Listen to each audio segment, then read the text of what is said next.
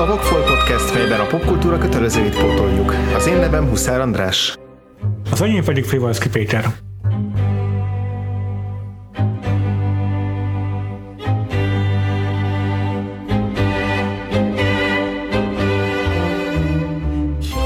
Folytatjuk a múlt héten megkezdett Krzysztof Kieslowski trilógiánkat, a három szint trilógiánkat, a középső résszel, a három szint fehérrel mindjárt, de előtte még beszúrunk egy vadonatúj rovatot a podcastbe, melynek vadonatúj rovatunk, melynek neve Kaptunk egy kommentet! Ugyanis kaptunk egy kommentet. Igen, egész pontosan Frog, akit már említettünk a podcastban, uh-huh. írt nekünk Twitteren DM-et, ami, ahogyan azt ti is megtehetitek a Vagfolt Podcast username alatt, uh-huh. hogyha megkeresitek Twitteren. Azt írja nekünk Frog, hogy megha- nemrég hallgattam meg a Full Metal Jacket epizódunkat, uh-huh. Ö, azt írja, a végén ti is dilemmában voltatok Joker döntésével és jelenfejlődésével kapcsolatban. Lehet nincs igazam, de Kubrick a fiatal lány lelövésével nem, a, nem leépítette a katona humanizmusát, hanem pont azzal állította piedesztára a karaktert. A humanizmus egyik fő ellenpontja egy másik ember ellen elkövetett gyilkosság. Azonban a karakternek pont ezt kellett elkövetnie ahhoz, hogy valóban humánus legyen. Megkímélje a szenvedéstől a fiatal mesterlövész lányt. A végén hallható narráció pedig arra utalhat, hogy már nem fél, mert tudja, hogy ebben a világban is képes emberségesen viselkedni. Persze ez csak az én nézőpontom a filmről, ami pont a sokoldalúsága miatt olyan remek. Mit gondolsz erről, András? Ahogy én annak idején kifejtettem, szerintem ez pont arról szól, mm. hogy, hogy a háború végül apránként, de mindenkiből, még a leghumánusabb karakterből is kigyilkolja az emberségességet, és, és ezáltal válik egy ilyen gépezetté, a maga az is, aki a háborúban részt vesz, és maga a háború is, mint olyan, mm. amelyben totálisan elveszik a, a, az emberségünk, és pont ez a lényege, hogy, hogy destruálja bennünk a, a, a moralitásnak a maradékát is. Hmm. A Fognak a véleménye az inkább szerintem az enyémmel csengett egybe uh-huh. a, mhm. a Full Metal Jacket-es adásunknál, tehát én, én, én is inkább azzal érdek egyet, hogy hogy ez, ez a könyörületességet fejezte ki, és valamit ugyan lerombolt Joker figurájában, aki, akiről ugye, ha még emlékszünk rá, vagy emlékeznek rá a hallgatók, ő volt az a, az a katona, aki nem volt hajlandó embert ölni a, a, a háborúban, uh-huh. és ilyen de most, hogy Frog kommentje kapcsán így, így elgondolkoztam rajta, meg így visszanéztem a régi jeleneteket, picit talán, talán nem is ötvözöm a kettőt, de hogy közelítem a te véleményedet a, a, a miénkhez. Ja. Abból azt hogy inkább én most úgy tekintek erre a befejezésre, hogy ez a ilyen biblikus párhuzammal élve ez a kiüzetés a paradicsomból, amiben a paradicsom az egyedül Joker karakterének a tisztaságát jelenti ebben a helyzetben. Tehát, hogy volt egy figura, akinek sikerült megőrizni még ezt az édenkerti ö, ilyen tiszta állapotot, amiben Ádám volt a paradicsomból való kiüzetése előtt, és hogy a film nem azt akarja ezzel bemutatni szerintem, hogy egy kiüresedett lélektelen gépezetté korcsosítja az embert a háború, még a legjobb embert is, hanem inkább az, hogy ez a világ, amiben élünk, ez egy olyan világ, amiben van háború, amiben van értelmetlen pusztítás, és ö, olyan szempontból valóban bukás a film, hogy nem maradhat meg egy ilyen tiszta és érintetlen jellem, meg szimbólum, mint a Joker, de hogy az, hogy a végén könyörületből öl, amivel átlépi ezt a, ezt a lélektani határt, ez inkább azt jelenti, hogy ezzel ő is ezzel vált azzá az emberré, aki, aki mi mindannyian vagyunk, meg aki hmm. Ádám lett a kiüzetés hmm. után,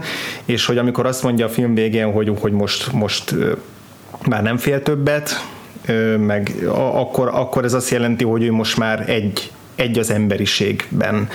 Tehát valami, elveszik, tehát hogy ez egy veszteség, ami ott történik abban a szétlőtt raktárépületben, de ugyanakkor a Joker sem sem megy tönkre, tehát az, az ő karakterénél ez nem egy, nem egy teljes kudarc. Én legalábbis most így értelmezem hmm. a, a filmnek a végét, ami egy picit sötétebb, mint Frognak a verziója, de, de alapvetően én is ugyanarra a végkicsengésre lyukadok ki, mint ő. Értem. Rájön teszik a, a, a, az interpretáció neked is Frog, meg többiek, hogyha nektek is van bármi észrevételetek akár a Full Metal Jacket-tel kapcsolatban, mm tovább gondolnátok a film befejezését, vagy akár a most le, be, megbeszélt trilógiával kapcsolatban, akkor várjuk a DM-jeiteket.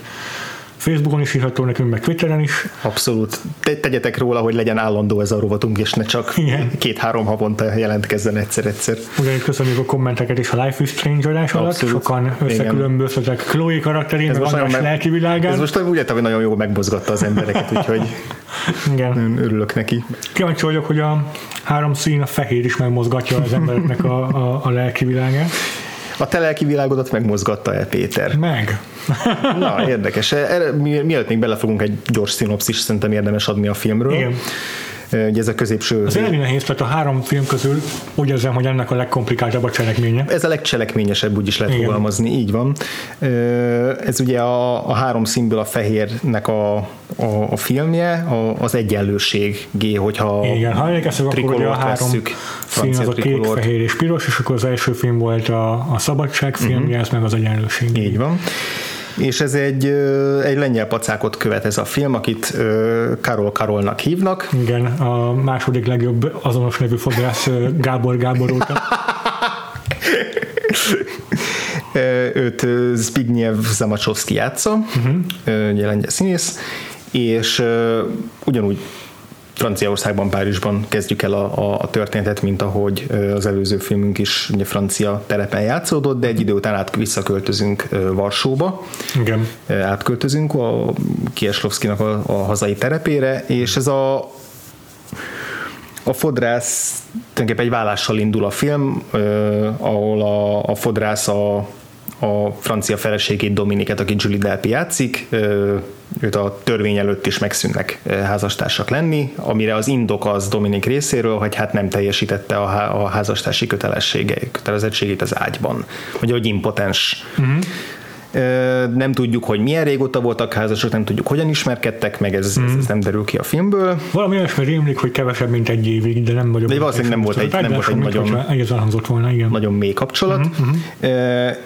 És akkor ezek után kalandos körülmények között, amit már nyilván kibeszélünk most adás közben, uh-huh. Karol Karol hazatér Varsóba, és ott elkezd felépíteni egy új életet uh-huh.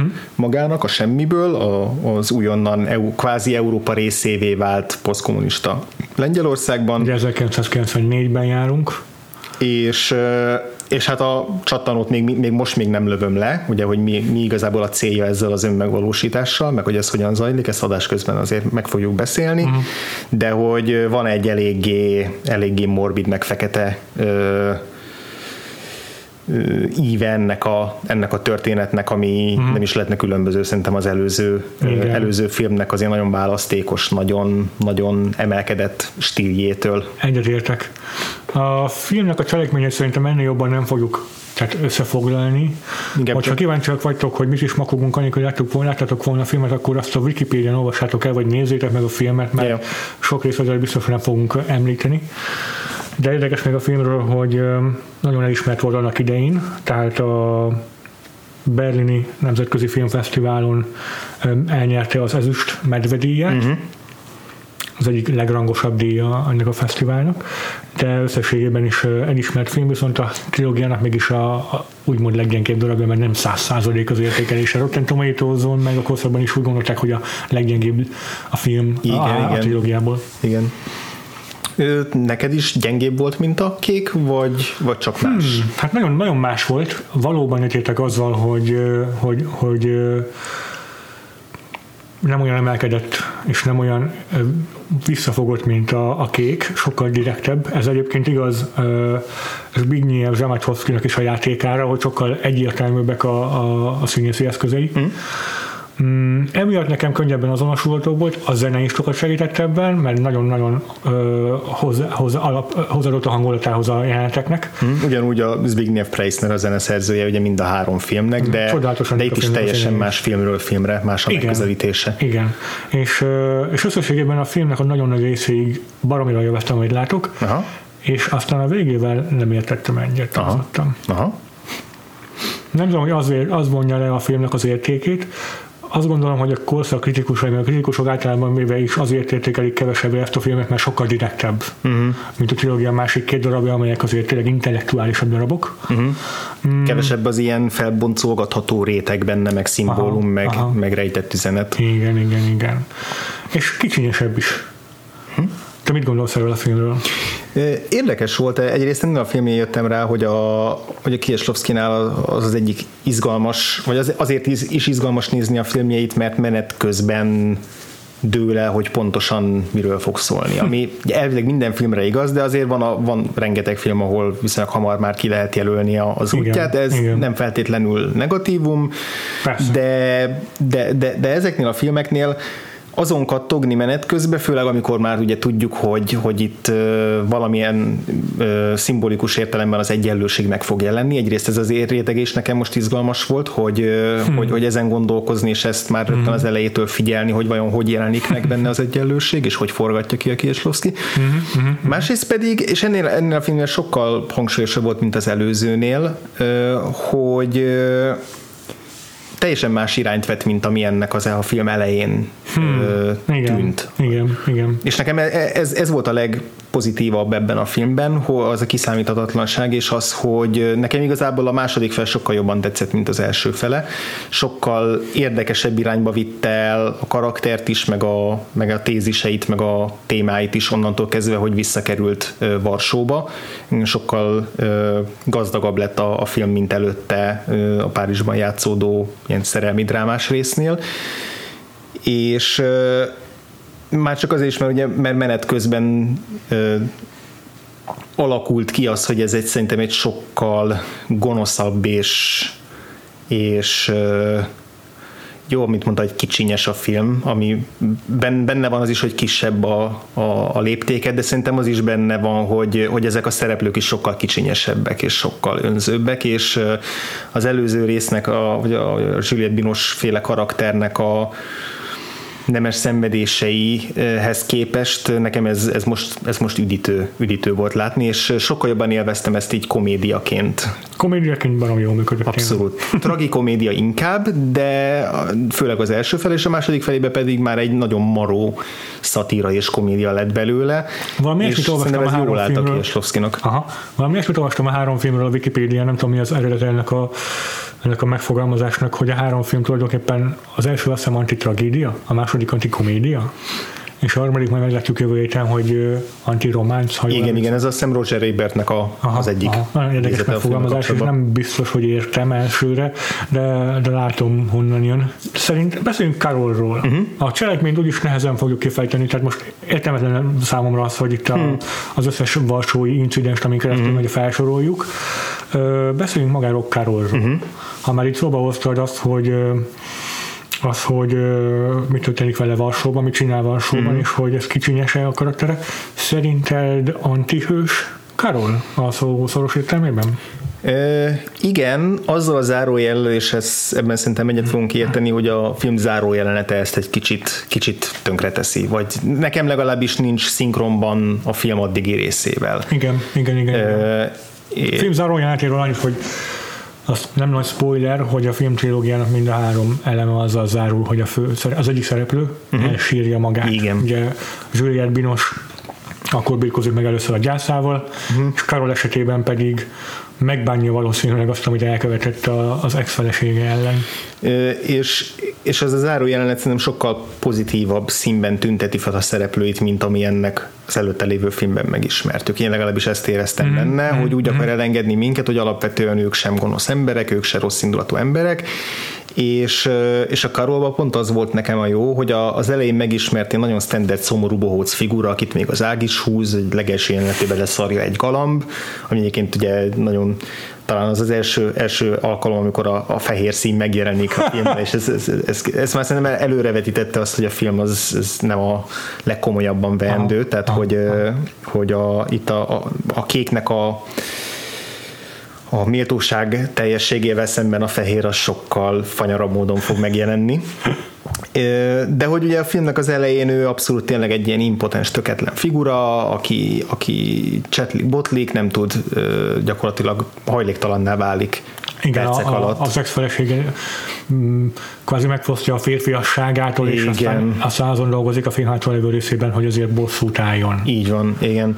És, és ehhez a szomorú bohócsághoz képest egyébként jól csinált az a Macsovszki, tehát hogy az a, az a fajta az berendezése van, meg az a fajta komikus, aki ezt jól át tudja hozni, de hogy aztán ebből kinő a film során, és egy sokkal, sokkal aktívabb, sokkal tetrekészebb figura lesz, ami, ami nem pozitív irányba viszi el, és ez nekem nagyon tetszett, hogy, uh-huh.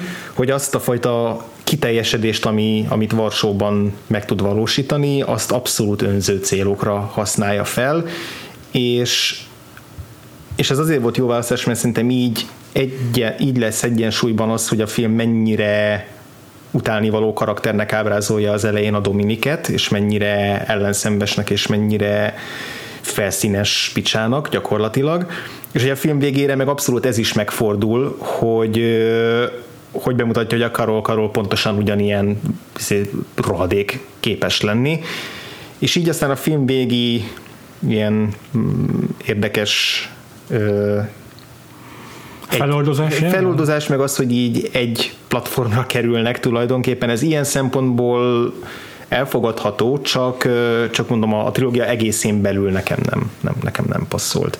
De ugye a Karol, Karol nekem ezért volt érdekes. Nekem olyan érzésem volt, és ez tényleg a filmnek a legvége sem tudta számomra megmenteni, mint hogyha a Breaking Bad-et úgy nézném, hogy a végén minden összejön neki, feláll a bűnözői birodalma, az élet csúcsán van, és bum, vége a sorozatnak. Mm. És hogyha az utolsó képkockákat nem számítom, akkor kb. erről szól a, uh-huh. a, a három szín, a fehér. Mm.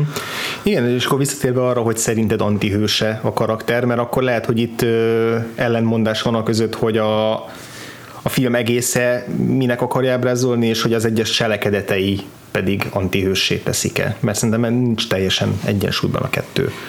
Szerintem egy az egyben antihős. Aha. Tényleg, tényleg a, a, a szótári definíciója tényleg antihősnek tekinthető, mert úgy ábrázolja a film, hogy, hogy egyre merészebben ássa magát a bűn meg a pénzszerzés különböző módjának az útjába, és és ekközben viszont folyamatosan látunk benne olyan mm. ellenvonásokat, meg olyan érzelmeket, amelyek rokon szembezetővé teszik uh-huh. Karolt. Uh-huh. Tehát látjuk, ahogyan felriad álmából a Dominikre gondolva, pedig akkor már legalább egy év eltelt uh-huh. a vállásuk óta, vagy talán több is. Aztán ő is egyfolytában ugye, ö, emlékek kapcsolják a múltjához ilyen tárgyakon keresztül, mint ahogyan a Juliette Binosnál volt ez a kék lámpás. Igen. Itt meg nem tudom, van egy kék frankos, meg egy szobor. Igen. És ezek mind-mind arra utalnak, hogy azért Karol Karolban ordul valamiféle emberség, és igazából végig egy nagyon humánus karakter, egy nagyon azonosoltó, szerethető figura, tényleg van egy ilyen e- esetlenség benne, még akkor is, amikor felölti a pufajkás kabátot, mm. nem az, de egy ilyen hosszú ö, zeki, ö, zakót, amiben úgy néz ki, mint egy mafiózó vagy egy vállalkozó. És tulajdonképpen ilyen abszolút sikeres üzletemberré növi ki magát. Mm-hmm. De akkor is nem marad benne tényleg valami kis, valami kis hétköznapi mm-hmm. valami, lehet szeretni ezt a figurát, és mm-hmm. ebben egyetértek veled, hogy nagyon megnyerő Zamachowski alakítása. Mm, de, de pont ettől, ettől lesz nem főellenség, nem főgonosz, nem, nem. hanem antihős. Mm. Ja, ezt abszolút el tudom fogadni, igen. És mert közben egyébként azért is tűnik rokon szembesnek, mert a, a film utolsó szakaszáig nem tudjuk, hogy igazából ő bosszút akar állni. Tehát Így amikor van. visszatérnek ezek a flashbackek, meg ezek a álomjelenetek, amikor látja maga előtt Dominiket, illetve egyszer föl is hívja, mm, ö, mm, amikor a Dominik már egy új csávójával gúnyolja gyakorlatilag, hogy vele milyen jól megy a szex. Akkor azt hiszük, hogy pontosabban olvastam ilyen, ilyen véleményt, hogy, hogy azt lehet hinni, hogy vissza akarja hódítani majd a Dominiket. Én bennem még ez se fordult meg. Hmm. Hmm. Inkább csak arra gondoltam, hogy így abszolút én ugye romantikus érzelmeket táplál iránta, és, és az nem fordult meg a fejembe, hogy majd jól ki akar baszni vele, és egy ilyen ja, körmön, körmön font, tényleg ilyen mesterbűnözői tervet alkot, amiben a saját halálát megrendezve olyan szituációba helyezi Dominiket, amilyen szituációban ő volt a film elején, csak aztán még durvábbé kifejlett el. Mm. Tehát, hogy erre nem lehetett számítani, de, de ez mégsem, mégsem úgy ö, jelenik meg a filmben, mint, hogy, ö, hogy nincs semmi előzménye. Tehát, hogy amikor ez elindul ez a terv, akkor nem az az érzésünk, hogy itt vett egy 180 fokos fordulatot a karakter, hanem csak rájövünk, hogy amiről, amit eddig néztünk, annak más, a, más az értéke. Én legalábbis így, így láttam a filmet.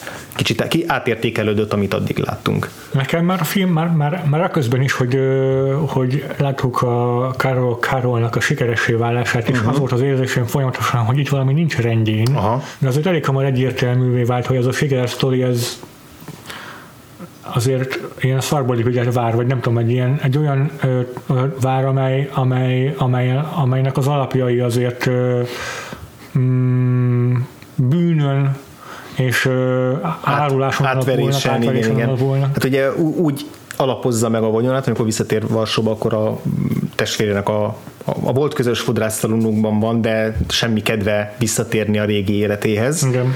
Nagyon jó az a casting, hogy pont olyan úgy néz ki a testvére, mint Igen, csak még mujább. Igen, igen. és utána kihasznál egy lehetőséget, amikor kihallgat egy beszélgetést, amiben megtudja, hogy az IKEA, mi más, mint az IKEA. Hát ugye Európa, a, a, nyugat, ki a, nyugat. a nyugatnak az első, Igen. első ö, fecskéje, meg akarja vetni magát ott egy, egy ilyen mezőn, és ott egy gyárat akar építeni egy telken. És, és akkor ezt két telek spekuláns beszélget erről, hogy, hogy ezt milyen jól ki lehet használni, milyen jó pénzt lehet ebből szerezni, hogy fölvásárolják az ott lakók telkét, és aztán majd jobb pénzért eladják, és aztán ő ezt megcsinálja helyettük. És az, és az például tökéletes, hogy ennek a végkifejlete az a végén az, amikor meg, megjönnek a mafiózók, hogy mi a fasz képzeltél, akkor annak a vége az, hogy hát jó, végül is el, elfogadjuk, hogy izé okosabb voltál nálunk. De hogy így indul, és utána is azok a rövid kis részek, amiket látunk a, a, a vállalata építkezéséből, az is mind olyan, hogy, hogy valami kis ügyeskedés van benne, valami Igen. kis simli mindig van benne. Igen. Igazából nem látjuk konkrétan mondjuk bűnözni, tehát hogy nem, nem, ez ilyen csak fehér gallíros ja, ja, ja, bűnözés, de hogy igazából ő, tehát nem is, nem is, talán nem is bűnözés, hanem kihasználja ezt a vadkapitalizmust, amit hirtelen Abszolút. betört a Abszolút. most után Lengyelországba. És... Kicsit ez a pazarló vállalkozó életmód, amikor hirtelen sok pénzhez jut, és akkor persze egyből a legnagyobb irodát veszem, mert mindenből lesz öt benne. Igen, Tehát, igen. hogy ez a fajta viselkedést mutatja igen, Károly. Igen, meg ez az önerőből való felemelkedésnek egy, egy kicsit, kicsit ö, sötétebbre színezett ö, verziója, hmm. főleg ugye a végkifejlett tükrében, hogy mindezt abszolút arra használja fel, hogy kicseszen azzal, aki kicseszett vele. De hogy ugye ez mind, mind az impotenciából fakad igazából, Igen. tehát az, hogy ez a... És itt jön az egyenlőség, itt jön az egyenlőség, az, hogy itt az egyenlőség megint csak nem a törvény előtti egyenlőséget jelenti, hanem ezen a kapcsolaton belüli egyenlőséget, és azt, hogy ő annyira mélyen volt a film elején, annyira megalázó volt az a helyzet, amiben a vállás során került, hogy csak úgy tudta szintbe hozni ezt, és csak úgy tud egyenlőséget teremteni, hogy a másikat is lehúzza igen. maga mellé, pontosan a másik a is. Nem elégszik meg azzal, hogy ő maga feltornázza magát. Pontosan, mellé. igen, igen. És, Vagy nem mutatja azt, hogy neki is mégis sikerül magához térni, nem elégszik meg ezzel. Nem, nem, nem, hanem át kell élnie a másik félnek is azt, amit ő élt át. Ezt ugye a film elővetíti azzal, amikor visszatér a motivum az újrahasznosított hulladékkal, hogy az előző filmen is láthattuk, ahogy Juliette Binoche így üldögél a téren, és hogy észresen veszi azt, hogy mellette vagy nem messze tőle egy idős hölgy, uh-huh. egy néni, alig tud bedobni egy üveget a, a kukába, Igen. ami ilyen hulladékgyűjtő kuka. És Ebben a filmben meg Carol is szemtanulja egy ugyanilyen eseménynek, de ő vigyorog rajta, mert Igen. örül neki, hogy, a, hogy más is ugyanolyan szerencsétlen, mint amilyen Igen. helyzetben ő éppen van. Akkor ez Franciaországban történik, éppen hajléktalanként él. Igen. És, akkor, és ez a káröröm látszik rajta már akkor is. Igen, és nagyon szép egyébként ilyen szempontból a film szimetriája. Tehát ebben azért nagyon sok a hasonlóság az első filmmel, hogy nagyon pontosan van megszerkesztve, és nagyon, nagyon tényleg ki van porciózva benne minden, hogy a hogy ez az egyenlőtlenség, ez, ez a végére tényleg ö, egyensúlyba kerüljön. Ö, például azzal is, hogy a, a film elején Karol Karolnak külön problémát okoz a nyelvtudás hiánya, az, hogy franciául csak korlátozott Igen. korlátozva tud beszélni, és a, emiatt a, a, a tárgyaláson, a, ahol ugye a, a vállási tárgyaláson ott egyrészt fontosan tolmácsnak kell súdolózni, ami azt is jelenti, hogy folyamatosan elhangaznak azok a kifejező, azok a csúnya mondatok, amiket ugye az impotenciájáról kimondanak a, a, a franciák, és akár adott esetben többször meg is kell még ismételni ezeket. Másrészt nem is tudja ugye, ugye megvédeni magát úgy a nyelvtudás hiányában, ahogy lehetne, tehát ki van szolgáltatva És ez a film végén abszolút visszatér, csak ott már a Varsóba érkezett Dominik kerül ja. helyzetbe a, a lengyel rendőrökkel szembe, hogy ja. szintén nem tud nem tudja érvényesíteni az akaratát. Igen. Maradjunk akkor még az egyenlőség motivumánál, uh-huh. hogy milyen egyéb ö, értelmezését vagy szimbólumait fedezhet fel ennek a, ennek a kult szónak a filmben. Nekem ami még így szemet szórt, ami viszonylag egyértelmű, uh-huh. hogy hogy a, amit már emlegettél, ez a vadkapitalista rendszerváltás utáni nyugati asodó Lengyelország, uh-huh. ez ugye a a, a Franciaországban élő rendező, vagy Franciaországban forgató rendezőnek egyfajta ilyen ö, tükörállítása a nyugati társadalom felé. Igen. Tehát, hogy a, a két Ezt jelenti a nyugat? Igen. igen. Ezt akarjuk mi ennyire? Igen. Ugye többször elhangzik a filmben az a mondat is, amit ugye Károly Károly ebbeépíti a birodalmát részben, hogy hogy ma már manapság már mindent be lehet szerezni, uh-huh. amit még hullákra is értem. Hullákra, meg fegyverekre, igen. És ez is a nyugattal együtt jár, meg a rendszerváltással együtt jár, és azért ez is egy ilyen kis görbetükör ennek a szabad nyugatnak, amiben az első film is játszódott. Ezt abszolút jól, jól, jól, jól látod, meg jól mondtad, teljesen igaz, és, és így a két ország között is van egy ilyen egyenlőtlenség hmm. a, abban, ahogy már csak a, ami, ami megint csak a főszereplőn keresztül látszik a legjobban, hogy otthon tud kiteljesedni, otthon tud hát érvényesülni. Hát Párizsban ő el, el van veszve. Ott egy mm, olyan világba mm. került, ahol ő, ő neki nem adottak azok a feltételek, amik a felemelkedéshez kellenek, és otthon pedig ebben a kiszerűbb kelet-európai országban meg tudja azokat a, azokat a stratégiákat végre tudja hajtani, amik elvezethetnek oda, hogy megszedni magát, mm, és, mm, és mm. olyan egzisztenciát teremt, amire esélyesen volt Párizsban. Tehát, hogy a, tényleg a mélyből a magasba való eljutás az ilyen szempontból pont ugye az ellentéte a, a, a, a két országnak, és ezért biztos az is benne van tényleg a Kislovszkinak a, a saját, saját számkivetettsége az, hogy, az, hogy igazából csak francia pénzből, francia országban tudott gyakorlatilag francia filmeket csinálni ja, a 90-es ja. évek elején. Igen.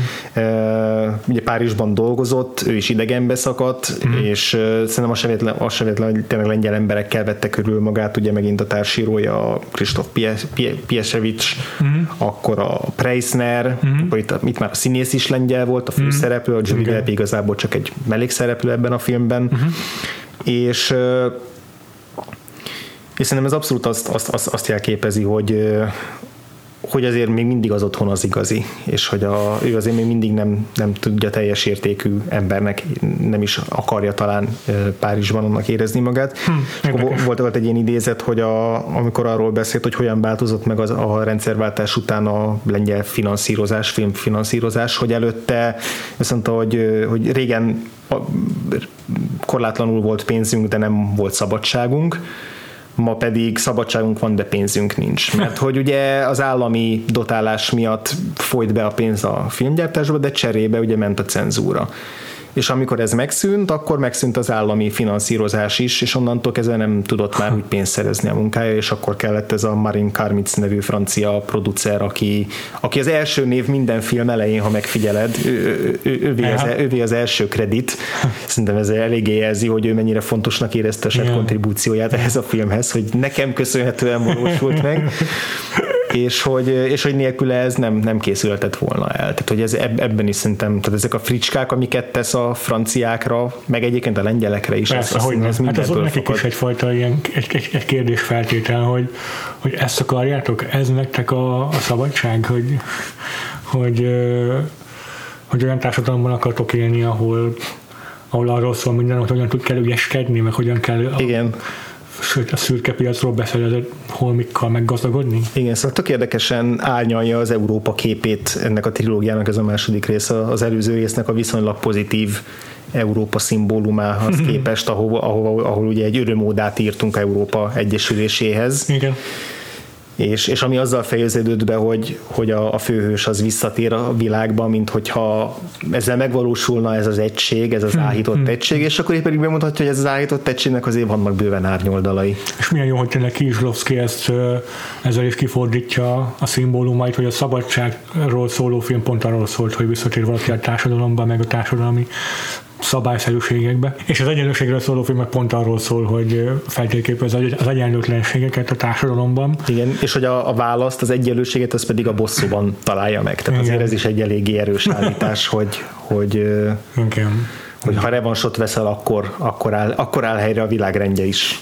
Még amit, ha már így említetted a tárgyalásos jelenetet a film elején a vállóperre, akkor arra is visszatérnék, hogy arra is rákérdeznék, hogy milyen párhuzamokat fedeztél fel a, az első filmmel kapcsolatban itt a fehérben. Nem csak motivumok szintjén, ugye van egy gag, amikor megjelenik Juliette Binoche a tárgyalóteremben. Hát igen, ami az előző filmben is benne volt, csak mm-hmm. akkor ugye Julie szemszögéből. Igen. Tehát, ugye ezek... Az ott konkrétan egy helyszínen játszódik mm. annak a filmnek az egyik utolsó jelenete, itt meg az egyik első jelenete, mert és megnéztem a, a, a, a kéket ismét, ezt a részét. Ez akkor van, amikor a, keresi először a, a szeretőt, a igen, férjének a, a szeretőjét. szeretőjét. És hát tényleg el is megy ott Karol mellett, Karol meg így hanyat fordul, és oda megy, látjuk, Julie követi a kamera, de oda megy közben Karol a háttérben a fókusz fókuszon kívül lévő feleség, uh-huh. feleség ez a Julie Delpihez. Uh-huh. És akkor látjuk, ahogy Julie bekukuskál a tárgyalterembe, és ott ül valóban a Julie Delpi, uh-huh. meg az ügyvédnő, akit ugye keres, igen. és ott éppen hadonászva magyaráz a Károly, Károly nekik által. Igen, igen, igen, igen. Szóval vannak ilyen kis cseles átkötések. Ah, ezt még szerintem az ügyesebbek egyike volt. Igen, hát a másik meg, amit már említettél, ez a, a szelektív hulladékgyűjtő mm, dobos mm, mm, dolog, ami, ami mind a két filmben máshogy ö, reflektál a főszereplőre.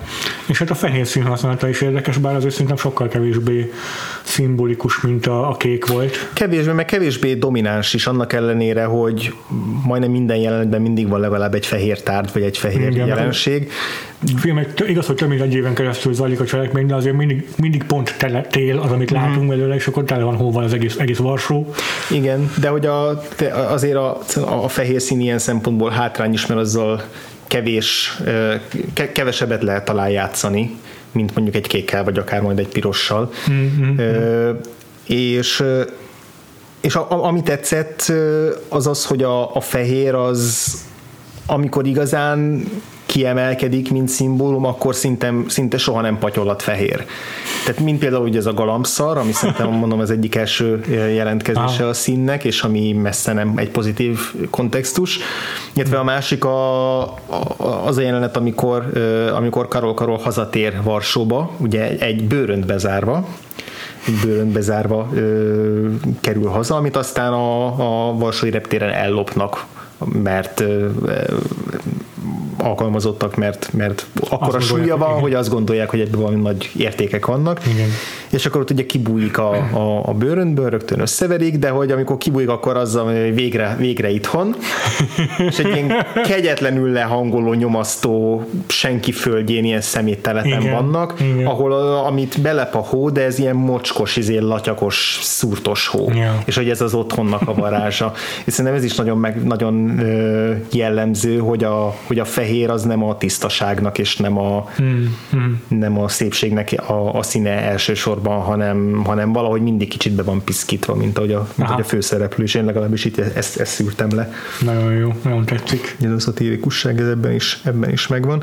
Egyébként meg, ha már így az első filmmel való párhuzamok, azért valószínűleg azért is ö, ítélik általában ezt a legkevésbé emlékezetes darabjának a trilógiának, mert hogy sokkal kevesebben az ilyen formai invenció, meg, hmm. meg érdekesség. Tehát Igen. a zenét említettük, hogy az nagyon jó, de hogy az operatőri munka az Edward Klosinskinek a, a, a munkája, az, az szerintem nem hívja fel magára annyira a figyelmet, sokkal egyszerűbb és lényegre törőbb a fényképezés ennek a filmnek. Hmm. És szerintem a történet mesélésében, is sokkal direktebb, ezt már az is mondtam, a podcastnak csak nem indokoltam meg. Igen, hogy, de ide lehet kötni. Hogy, hogy igen, még, még a, a kékben a Juliette Binosnak az érzelmi hullámait azt úgy éljük át, hogy elsötétül a kép, és beindul a crescendo, igen. és nem látjuk igazából a, a, a, a, azt, hogy minek hatása alá kerül igen. Julie. Hanem tényleg a képek hordozzák a, az igen. érzelmi töltetet, meg a narratív töltetet is. Addig itt, addig itt az, amit pont a múlt héten kiemeltünk, hogy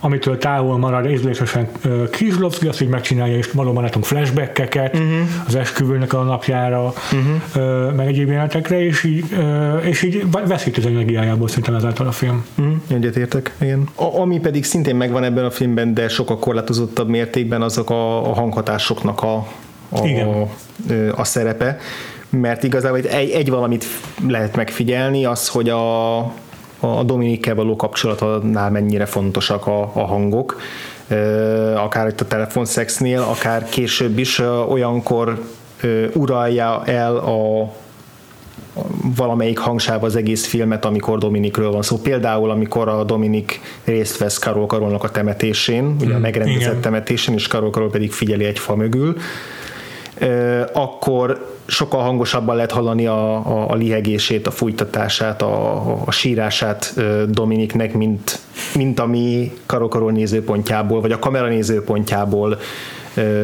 realisztikus volna, tehát hogy itt, itt, itt átkerül a szubjekt, szubjektívbe a film is, tehát igen, itt, igen. itt, nekem is feltűnt. itt abszolút így a, a lélektani része, a, a, amiről az egész előző filmünk szólt, ugye, a, hogy a Zsuli fejében járunk a képeken, hangokon igen. keresztül, az ezekben a kis részletekben jelent meg, de egyébként, egyébként nem volt jellemző. Mm-hmm, mm-hmm. Eddig teljesen elkerültük, de szerintem beszélnünk illene Károly legjobb barátja. Én is szerettem volna még, igen, mert szerintem ez egy nagyon jó sikerült karakter. Talán egy, egy, egy kedvenc karakterem volt a filmben. Igen, fantasztikus, és egyébként Janusz Gajosnak az alakítása is. Hmm. Uh, bocsánat, nem így kell kérteni, hanem Janusz Gajos alakítása is, uh, és nagyon megnyerő volt a filmben. Uh, igazából Zamasovszkinak és Gajusnak is uh, ilyen úgymond egy arca van a filmben, egy, egy ilyen komikus arca de még Zamosovszkinál ez inkább az ilyen beletörődő egykedvűség, Gajosznál ez egy, egy sokkal leharcoltabb. Tehát enne, enne, ugyanennek egy, külön, egy, egy, egy következő lépcsőfoka. a film során kiderül, hogy igazából ő, ő már élni sem akar, és de ezt szerintem leri róla már az első jeleneteiben, tehát annyira, annyira egyértelmű, tehát annyira jól hozza ezt a, az élettől teljesen megcsömörlött kelet-európai szenvedést, Igen. hogy, és, és közben meg rettenetesen rokon szembes, és, és ugye ő az egyetlen, aki, aki humanitá, humánusan fordul a, a hajléktalanná vált Karol Karol föl, és aki kihúzza a szarból gyakorlatilag. Hiszen az ő barátságuk az pont az egyik legfontosabb eleme annak, hogy a Karol Karolnak megmarad az embersége a film végéig. Hmm. Tehát, hogy, hogy, hogy ez, ebben a kapcsolatban mindig van valami, valami őszinteség és alakoskodás nélküliség. Hmm. Ez, hogy erre is képes a, a, a Karol az, az nagyon fontos, és hogy és hogy itt is megvalósul ez az egyenlőség dolog, hogy meg ez a revans, csak egy sokkal tisztább és pozitívabb formában hmm. az, hogy okay. visszaadni a kölcsönt, ami szerintem a legszebb jelenete a filmnek, amikor hmm. meghálálja Karol azt, hogy megmentették az életét, és iszonyú, iszonyú jó megoldás az tőle is, a karaktertől, meg a filmtől is, eh, ahogy ezt a film noárba illő subplotot, hogy a Karol Karol felbérli, felbérli hogy a Mikolaj. Ugye Mikolaj felbérli őt, hogy ölje meg, mert öngyilkos nem akar lenni, meg, az, meg azt a családja miatt sem teheti meg, de élni már nem akar ami abszolút tényleg ilyen Hitchcocki alapszituáció, és ahogy aztán kijönnek, egy, kijönnek ebből, azt szerintem egy nagyon-nagyon szép emberi pillanat. És, a, és a, emi, többek között emiatt sem vércinikus a film. Tehát ha bármennyire is az ügyeskedésről, meg a bosszúról szól, és bármennyire is kicsinek a film, kicsinyesek a szereplői, azért mindig van benne egy ilyen kedvesség, amivel a szereplői felé fordul. Nagyon érdekes, hogy azért a Karol története egész addig, ameddig meg nem ismerjük az igazi motivációját, nem feel good, uh-huh. beleértve ez, ezt a Mikolaj Száplotot is, hogy jó érzés nézni a, az Meg ő... még a feltörekvését is. Igen, igen, igen. igen. És mafiózókat ver át, meg hogy... igen, ügyeskedik, igen. ravasz. Igen. Igen, igen. Tényleg a Mikolajos uh, sztoriszád az tényleg uh, nagyon lélekem emelő. Az a jelent, amikor így ennek a epizódnak a végén elmennek csúszkálni a jégre, és így mm. esnek kellnek, az olyan szép, a zene is ott nagyon, nagyon hangulatosan át, aláfesti. Az egyik kedvenc pillanatom volt. Igen, a igen az, a, az a hazatérésnek egy sokkal iróniamentesebb pillanata, mint a, mint a bőröndből való hm. kimászás, ami ugye az abszurditást jelen igen. mutatja meg. Igen. Szóval... Uh, ez megint az, hogy a Kieslowski nagyon ügyesen adagolja ezeket a különböző hangnemeket, meg nagyon tényleg mm. látszik, hogy annyira, annyira profin tudja, hogy hogy mit akar csinálni, és nem, nem ütköznek úgy ezek a tónusok, hogy így kioltsák egymást, vagy hogy, vagy, tehát hogy minden, minden, mindenből így pont elég van. Hmm, hmm. Tényleg, tényleg, tényleg.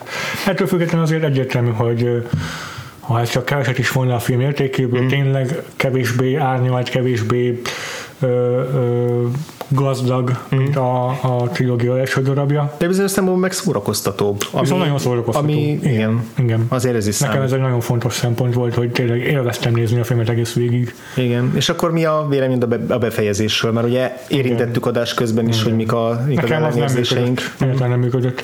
Amit még olvastam hozzá az érdekességképp, hogy hogy az utolsó jelenet, amikor Dominika a feleség, az ex-feleségi Karolnak a rácsol mögött áll, uh-huh. az már sokkal, tehát az, az jóval később forgatták Igen. utána a filmnek, mert csak hogy ott rá kb. Kizlovszki is, hogy nem akarja ennyire álságos nőnek bemutatni Dominikát, hanem pont az, hogy azonosuljunk vele, hogy, hogy azt érezzük, hogy egy szinten van uh-huh. az egykori férjével, és hogy kevésbé tűnjön nem tudom, szörnyűségesnek a karaktere. Mm, érdekes, mert ezt nem annyira valósította meg ez az utolsó jelenet, már csak azért sem, mert hogy tényleg annyira nekem nem fakad az addigi, addigiakból. Nekem sem. Egyikük viselkedése sem. Igen. Ez az egyetlen jelenet, amiről az előbb, előbb beszéltem, hogy mindent mennyire jól ö, kever össze, ez az egyetlen, ami így kilóg mm, ö, mm, az mm, egész mm. filmhez képest és, és szerintem pont azt, azért nem működik az az utolsó jelenet, mert hogy ezek szerint a, a Dominiket akarta úgymond jobb fényben feltüntetni, hogy ne tűnjön annyira álságosnak, viszont viszont már ugye a főszereplő is elég álságos lett minden rokon szembességével együtt, és az a végpont, amire eljutatta a te analógiáddal élve, amikor Walter White a birodalom tetején győz, az szerintem még, ha nem is egy igazán érdekes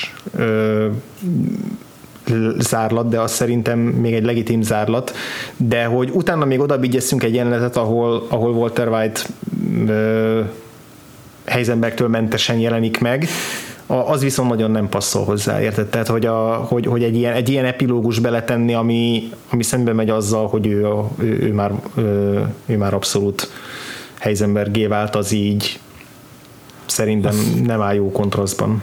Egy érdekes, hogyha ez az volt Kizlovszki célja, hogy azt lássuk, hogy, hogy megtérül Karol, vagy hogy lehullik a birodalma csúcsáról, akkor nem érte el a célját, ez, mm. ez kevés volt, ez, ez nem volt elég hatásos az az És még, még szerintem, szerintem még az az értelmezés sem igazán jó, vagy nem igazán tetszik, meg az sem igazán működik, hogyha úgy értelmezzük ezt a befejezést, hogy akkor ugye így kerülnek egy szintre, és ezután tudnak akár megint boldogok lenni, mert ugye az a az a, az, az a, azok a kézjelek, amiket ugye a Dominik mutat az ablakból, azok így lefordítva annyit tesznek, hogy ha, ki, ha kijutok a börtönből, akkor együtt elmegyünk, vagy itt maradunk, és mind a ketten itt maradunk, és újra összeházasodunk. Tehát Aha. igazából azt jelenti, hogy Dominik részéről, hogy ő abszolút megbocsájtott, hogy ő abszolút most már úgymond férfiként tekint ezek szerint rá, vagy pontosabban csak rájött arra, hogy szerelmes belé, ugye ezt a nyomozóknak is mondja, amikor megérkezik, hogy az együttlétük után, ahol van még egy nagy kifehéredés, ugye az orgazmusnál, azt még nem említettük, mint, oh. mint a fehérnek az egyik formáját. De ez kvázi, kvázi azt jelenti, hogy, hogy akkor ezek után már boldogan élhetnek, amíg meg nem haltak, mert hogy kvittek, kvittek lettek. És ugye rá is húzza egy gyűrűt az ujjára, az, az, azt az egyet lehetett mm, anélkül is mm, érteni, hogy mm, pontosan le tudnád követni, hogy mit jelentenek ezek a mozdulatok, és nekem, nekem nagyon fú, tényleg ilyen utólag hozzátoldott ez a, ez a befejezés, ami, Arról nem beszél, hogy eléggé nekem erőltetett is volt. Hmm. Eleve erőltetett volt a filmben néhány fordulat, amit uh, Karolnak a fejlődés történetében láttunk, tehát nagyon meredek volt az az ív, amit, be, amit bejárt uh-huh. a filmnek a rövid története alatt, vagy rövid idő alatt. Uh-huh.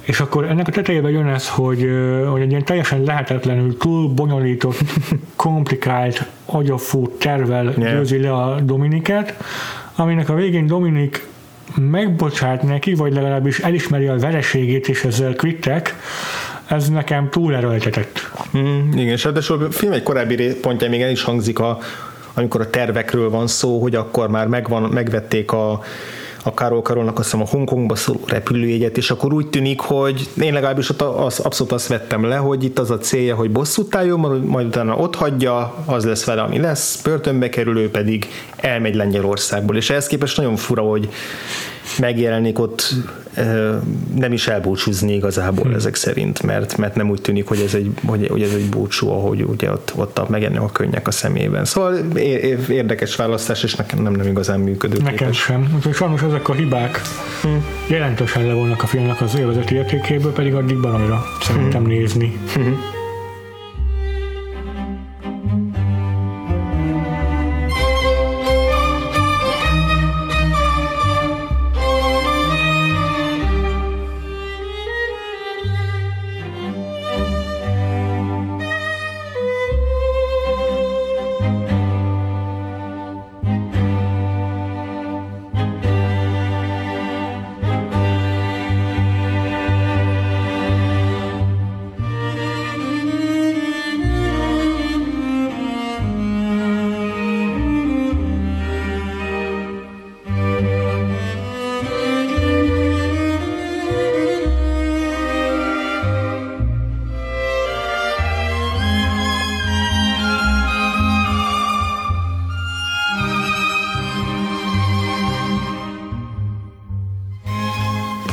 Adás elején bevezettünk egy új rovatot, de hát nem maradhat el a megszokott rovatunk se a kitekintő rovat, és nem fog senkit meglepetésként érni, aki hallgatta az előző heti adásunkat, hogy most is a, a, a, az adásunk színét fogjuk megnézni, a fehér szint, és egy-egy olyan filmet fogunk kiemelni, ami valamilyen szempontból emlékezetesen használta számunkra ezt a szint. Péter, mesélj, hogy mi volt az a film, ami elsőre 3-4 másodperc alatt beugrott, és annál is tudtál maradni.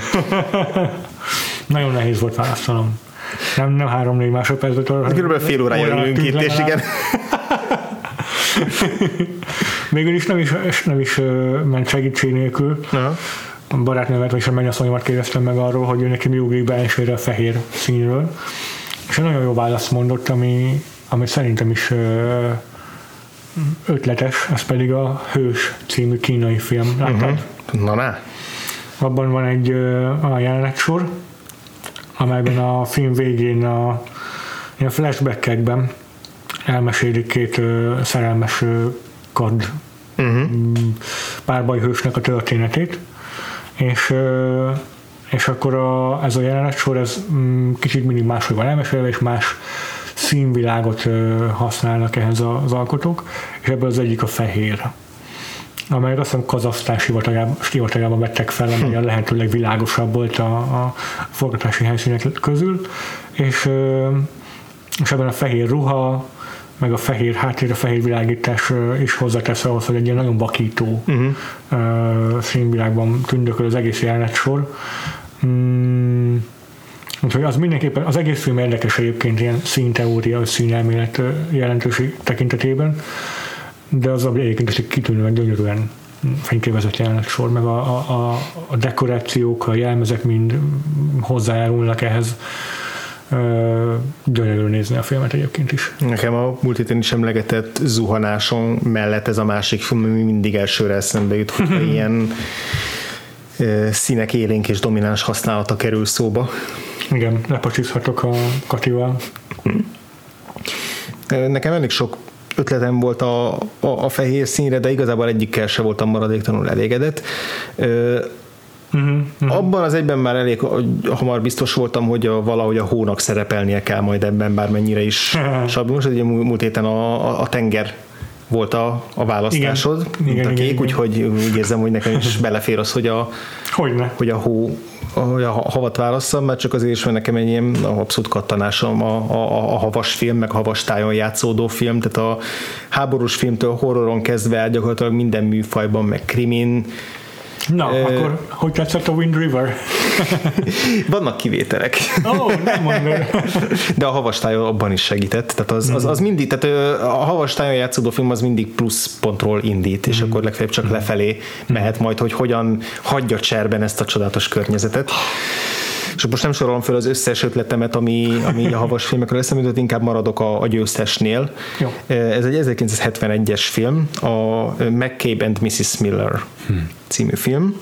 Ennek a filmnek, ez a Robert Altmannak a filmje, western film, Warren Beatty és Julie Christie a főszereplői, és az egyik, egyik abszolút all-time kedvenc western filmem. Ez már az az időszak, amikor már így a a western fény, fénykora után a rendezők elkezdték így dekonstruálni, meg igen, így igen. kapirgálni a műfajt, hogy, hogy elkezdték lebontani a, a, a dicsőségét és ez a film igazából egy, egy ilyen szerencsejátékosról szól, aki egy bányászfaluba, bányászvároskába, egy éppen épülgető bányászvároskába érkezik, és ott elkezdi megszedni magát, és elkezd kialakítani egy, egy vállalatot, egy, egy üzemet, igazából egy bordélyházat kezd el igazgatni, uh-huh. és aztán egy idő után érkeznek valódi kapitalista üzletemberek, és, és kiderül, hogy, a, hogy, hogy valójában ők is hal hozzájuk képest.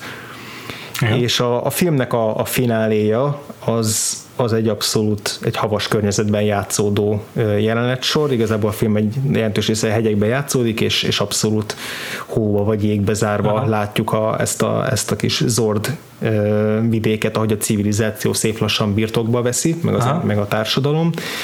És a film végén van egy leszámolási jelenet a, a amit, amit elképesztően szépen és, és megrázóan van fölvéve, nagy, nagy részt a hónak is köszönhetően. Szerintem a, a ragyogásnak a finálaja mellett ez a másik, ami tökéletesen használja a, a behavazott tájat, mint, mint hangulati elemet, mint történetelemet, mint metaforikus elemet, tehát tényleg annyi, annyira szépen össze, összeáll benne minden. Na is hallottam erről a filmről, egyszerűen teljesen kimaradt. Nagyon-nagyon-nagyon erős film, nagyon sok, sok mindenben a Deadwoodra emlékeztetett. Kicsit az volt az érzésem, hogy mintha a Deadwoodnak egy nem létező, talán utolsó évadja Aha. lett volna. Milyen jó lett volna, hogyha az tényleg játszódik a havazásban. Szóval Matt Zoller volt egy olyan twitteres threadje még pár évvel ezelőtt, amikor arról írt, vagy talán egy cikket is írt aztán belőle, vagy eszét, hogy volt egy ilyen álma, ami, ami behavazott Deadwoodban játszódott volna, és ez így nagyon nálam is beakadt, és akkor játszik, hogy egy rugóra jár az agyatok nektek is. Úgyhogy ez, ez egy kicsit pótolta ezt a, ezt a nem létező hiányt, és nagyon-nagyon tudom ajánlani ezt a filmet, főleg aki hozzám hasonlóan így szereti az ilyen havas környezeteknek a rideg, de közben mégis ilyen megnyugtató szépségét. Ugye Hó és western. Hó és western, az hibátlan, úgyhogy Igen. Csak, csak azért sem a Hoth bolygót választottam ki. Vagy akkor már az Aljas 8-as. Vagy a Fargót, igen. Vagy a Fargót.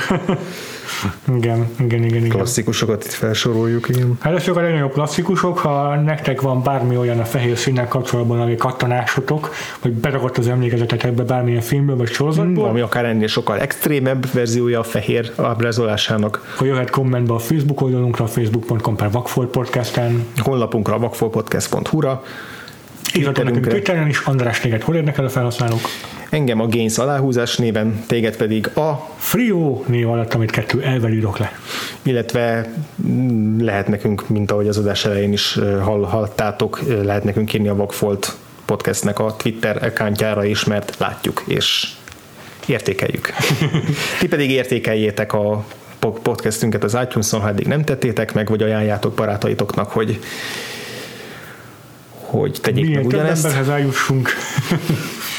és jövő héten lezárjuk ezt a trilógiát a vörös színnel. Uh-huh. Addig is gondolkodjatok a vörös szín használatán a filmekben. Azt is megjelenítjátok, hogy még a kedvenc színetek a három közül, és akkor ez még nagyon sokat gondolkozni se kell. és akkor jövő héten lehet, hogy ti is megtudhatjátok, hogy még volt nekünk a kedvenc színünk. Addig is sziasztok! Sziasztok!